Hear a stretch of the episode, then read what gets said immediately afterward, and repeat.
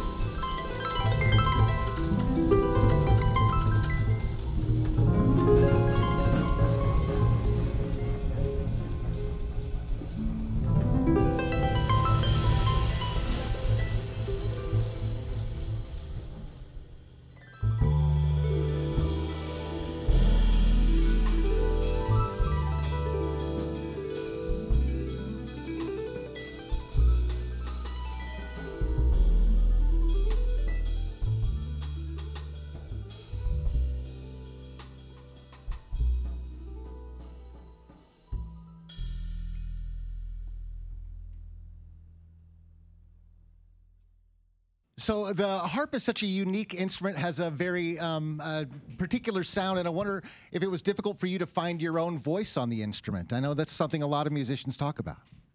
I hope I don't give you too long of an answer. No, please. It's tough because I had this double life. I studied all classical music. I got both of my degrees in classical music, so I had like this orchestral life. And then I had this other life where I'm like playing music that I heard on the radio. And I'm doing these pop sessions at night, these hip hop sessions, and um, these jazz clubs. So for me, these worlds were parallel for so long. And it really wasn't until I started to combine them that my voice started to develop. And, and then the sound started to develop and become really distinct it seems like an instrument that really is open to a lot of experimentation. And I wonder if if uh, you, uh, improvisation came easy to you on this instrument, or if classical instruction really stifled that a little bit. It completely stifled it. Um, I'll actually, well, I won't get into that story, but it because when you're learning classical music, you know, you're taught play it this way, count it this way, and phrase it this way. That's Right. So it wasn't until I got out of school and even playing some of that same solo harp repertoire, I started to just sing it in my head, sing it in the shower, and I'm like, the phrasing starts to change. And I started to play it more the way I wanted it. Mm-hmm. And, you know, when composers write things, one of my teachers said about tempo markings, it's merely a suggestion by the composer. I was like, really? I took that and ran, you know. Um, some things go so fast you can't hear the music. Some things are so slow it's a snooze fest. So I think that as artists, it's sort of our responsibility to make the music come alive. Mm-hmm. And I'm not saying butcher what's there, but we don't all speak in the same way, right? You wouldn't read a paragraph to me the same way I would read a paragraph to you. So I do think it's important to figure out a way to have your voice shine through while still honoring the composer. Now, you mentioned tempo. I think rhythm is something that's also really important and something that can really set you apart. And also, with listening to the album uh, Brand New Life, it, it, keeps a real fresh feeling to all the music. It sounds very modern. Just the rhythms that you're using. Thank you. I think a lot of that comes from wanting to, like I said earlier, sort of just combine my worlds. Um, I always like a groove. Mm. I'm partial yeah. to a groove. Now, growing up a harp player, um, I got to wonder when you discovered Dorothy Ashby. She is kind of the alpha and omega of the instrument for, for at least improvisation improv, well, improvisers. Without knowing it was her, yeah. There's if it's magic, songs in the key of life, which is on the new record. Yeah. And also, growing up in New York, I was a hip hop baby. So I'm listening to Pete Rock and CL Smooth, these Pete Rock beats that are sampling her, you know, um, all these producers that sampled her I didn't know it was her until later on, and I started playing the harp and started to connect the dots, you know. So yeah, I'd say between Stevie Wonder and Pete Rock, those were my first. You know. And then when you really get into Dorothy Ashby, here's uh, a musician that was um, recording and operating in a, in a really volatile musical era from the 50s into the 60s and then changes of music in the 70s with more soul and even disco sounds. I wonder if you could describe what made Dorothy Ashby unique. Well, you know what you just said is absolutely true because she sort of had this trifecta of things working against her. Even alice coltrane as well she's like um, playing a harp in jazz red flag. Yeah. A woman in jazz red flag. And a black woman harpist red flag. So you know these three things did make it easy. And then you talked about the time period. Yeah. there's so much going on in the world in the country at that time. So the fact that she was able to still produce at the level that she did, we're talking 11 albums. She was a radio a DJ ra- radio DJ and she had a theater company in Detroit. How does she, you know, how, how do you even accomplish all of this and she didn't live a long life? Sort of out of this world the way what she was able to accomplish in such a short period of time. The record Brand New Life has uh, some songs she recorded, some songs she wrote but didn't record, and some originals on there. And I wonder when you were writing the originals on this album that's kind of a Dorothy Ashby record, are you thinking I need to write like Dorothy Ashby? Nope. Okay. So I was like, in terms of the Dorothy Ashby tunes, especially the ones that hadn't been recorded, I'm like, all right, we have an opportunity to honor her, but through my lens and and where we are now and, and how I've developed as a player because this is not my first record playing her music. a few records ago, Wax and Wane was her music, but it was a very clear concept. Mm-hmm. It wasn't, you know, I had some originals on there, but just musically, I'm in a different place now. So it was able to become more of an organic experience recording this stuff. So when it came to writing the originals, I did not think of her at all because I thought about how I would execute her originals, especially the ones I hadn't heard, but then honor her. So, for example, You're a Girl for One Man Only, she would have never played it like that. It's written like a traditional standard, yeah. but it's playing it's played like a loop. And then we added Joel Ross because she favored vibraphone in a lot of her recordings. So that was an intentional addition to honor her. In some of the other tunes, we added strings. Mm-hmm. That was intentional. Moving Target has um, flute. Yeah. So we found other ways to honor her other than trying to play in her style. I think another thing I really enjoy about Brand New Life is how diverse the music sounds. From it's not just one song with different tempos throughout, and I, I think a lot of that has to do with the uh, guest contributions from folks like Pete Rock and and the vocalists like Mumu Fresh and Makaya McCraven. I think is a key contributor. What if you could talk about his uh, his work on the album? When I initially, I knew I wanted to do something with the music that hadn't been recorded, and I didn't know what. And a couple years ago, I was like, yeah, Makai, I want to record some of this music. And he's like, oh, when you do that, can you make sure I'm a part of it? And I'm like, sure, bet. And then fast forward a couple albums later, I did that uh, Force Majeure, I did Somewhere Different. I was like, all right, I'm ready to do this record with some of this Ashby music. So you still in? He's like, absolutely. But the plan wasn't for him to produce the record. Like, sorry, now, you, now you're doing all the work. Um, oh, matter of fact, let's do it at your house. So it was he was the studio, he was the drummer, and he was the producer. That was not the game plan. Thank God for friends, you know. Right, right. Um, so in putting that together, so on day one, the two of us just got together and just played through everything. I did my overthinking, the windmills of my oh, mind, yeah. the windmills of my mind just turning, turning, turning, turning. I like the way this sounds. It sounds too 1960. Can we make it sound 2000y? Um, so then once Rashaan flew in the next day, we just sat down in the living room and played through everything. Um, and part of the feel of it all, everything sounding, I think it sounds pretty like natural. Nothing was contrived. Yeah. Um, came about. There's a level of comfort that you have when you're in your friend's living room and not in a cold studio worrying about freezing, tea, time, you know, it wasn't that kind of a setting. It's it's it's it's your friends, you're comfy. It makes all the difference in the world to the end product. Um, I know I've got a couple of friends who play harp in the city. They were both at the show last night, and I wonder if there is kind of a, a, community of harp players around the world. Absolutely, most of us are members of the American Harp Society. Of course, got to throw that plug in there. I'm a board member of the American Harp Society, and, and most most cities have chapters.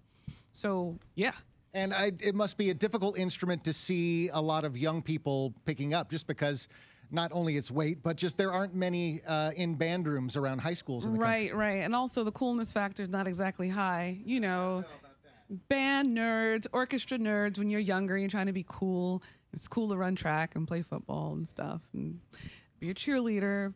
Then there's the music room, the music wing. Um, but yeah, so Cass Tech, which is where Dorothy Ashby went to school, that has the longest standing harp program in the country. And thankfully, there are, thankfully, luckily, I don't know what the right word is, but there are a lot more heart programs um, that are popping up. There's one in Virginia, there's one in Atlanta, there's one in LA, there's one in New Jersey, Detroit. So there's one in North Carolina. So they're they're growing. There's one in Philly. So slowly but surely, but they're not offered like clarinet, flute, violin, saxophone. Um, now, the Brand New Life is a brand new album, but I wonder if you've got plans for what's next. I know you're going to be uh, the SF Jazz resident artistic director in the next year. Uh, what, what's the future hold for Brandee Younger? Well, I'm excited about that. Uh, we're going to do some real fun music. And are you asking about what's next, record wise or life? Well, yeah. Are you writing? Are you? Yeah. What What's going on in your life? It all affects the music, I guess. Right? I got a brand new life, so lots of lots of life adjustments being made. This album was very funny and very serendipitous in so many ways. Um, So I don't know. You know, I'm teaching at the schools, and I hadn't thought about a next record. And someone was like, "Okay, so what's next?" And I was like, "Geez, let me get through my passion project that I had been thinking about from four albums ago. This is the one I was thinking about. Give me a break. Let me breathe. Let me breathe. I plan to lose weight, get hot, and lay out on the beach." Good for you. It's been great to talk with you, Brandee. Thank you so much for coming to Seattle. Thank you so much for having us. We're having a ball here. Excellent. Thanks again so much to Brandee Younger and her trio with bassist Rashaan Carter and drummer Allan Mednard. The new album is uh, her Dorothy Ashby tribute, Brand New Life. Thanks to the whole team here at Dimitriou's Jazz Alley, including sound engineer Ted Wright, our own audio engineer Brian Moynihan, and the KNKX video producer Parker Blome. And thanks to promotions director Brenda Goldstein Young and all of you listening in. You can find our studio session archives here at knkx.org and more content on our YouTube channel. I'm Abe Beeson. Thanks for listening.